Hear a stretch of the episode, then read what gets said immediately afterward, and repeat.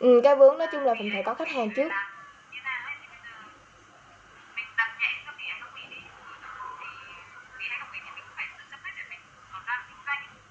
Thì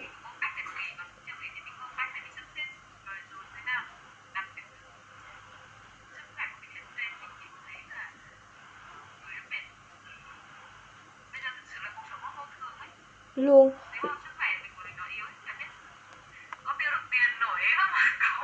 Thiệt mà nếu như mà người ta nói là cái cái cái, cái giường mà trả trả gọi là trả phí nặng nhiều nhất là cái giường bệnh mà. Thiệt em một thời gian thì em cũng thờ ơ về sức khỏe của mình rất là nhiều. Em không có dành thời gian cho mình luôn. Gần đây thì em có làm những cái gọi là buổi tập. Em đăng ký những cái lớp tập. Em cái liệu trình tập của em có bt hướng dẫn. Lúc đó thì em mới nhận ra là em làm việc hình như là em không có dành thời gian cho mình nhiều ít nhất mình không có đi chơi bời hay là làm cái gì đó. Vậy như là không ấy, nhưng mà mình cũng phải dành một chút thời gian cho bản thân của mình ấy. Bình thường là ví dụ nghỉ ngơi hoặc là nấu ăn, tự nấu ăn, thì cũng là dành thời gian cho em rồi. Là ví dụ thiền, tịnh tâm, đọc sách, hoặc là những cái lúc em suy nghĩ buổi sáng thì em nghĩ nhưng mà nó vẫn chưa đủ, đó là nó vẫn tập trung vào công việc. Nó vẫn vì công việc. Là chứ không phải là vì bản thân em. Thì có cho dù thế nào đi nữa thì cơ thể mình cũng là cái nơi mình trú ngụ và mình không bao giờ mà mình né được nó có nhiều lúc em cũng có cảm thấy tự ti về bản thân mình mà.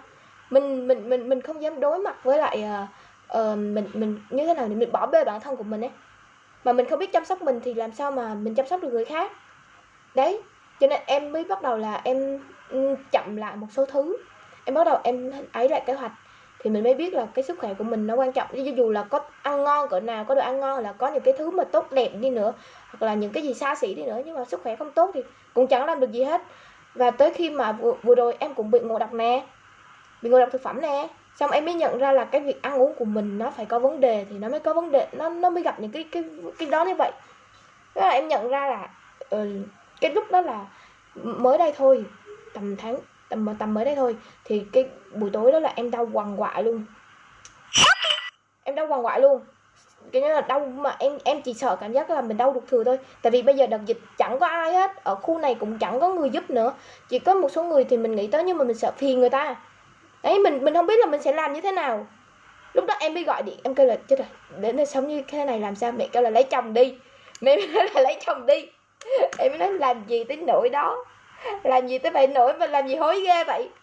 Đó sao mà bắt đầu là suy nghĩ, đâu nhất thiết phải phải tìm đến phương pháp cho mình chứ không lẽ tự nhiên ai cũng lấy chồng hết là vì sợ cái điều này à? Vì sợ lỡ bệnh tật hay là vì đó không ai lo lắng cho mình? Hay là vì mình sợ phiền người khác cho nên là mình không ấy?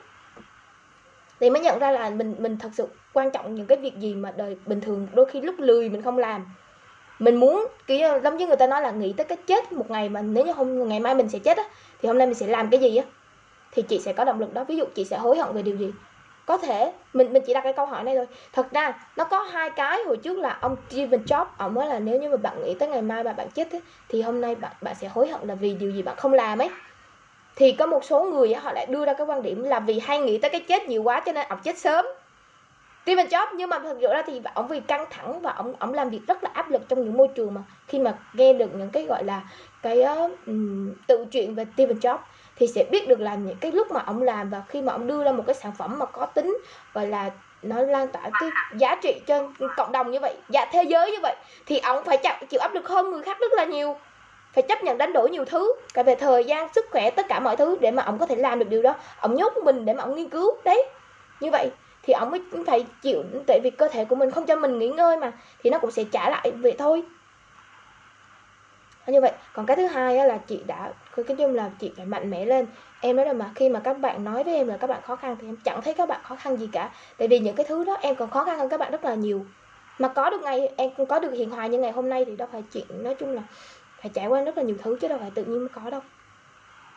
Thì các bạn, em mỗi mỗi lúc thì các bạn nghe được một chút chút chuyện của em, nhưng mà nó cũng là cái động lực rất lớn cho các bạn. Chị có thể xem lại những bài viết. Cái video em có thể chia sẻ lúc trước em cũng vô tình nếu các bạn hỏi á đôi khi mình có cảm xúc ấy, mình cũng chia sẻ về cái quá khứ của mình để mình thấy là mọi người à, các bạn không có khó khăn như mình nghĩ đâu. Đấy.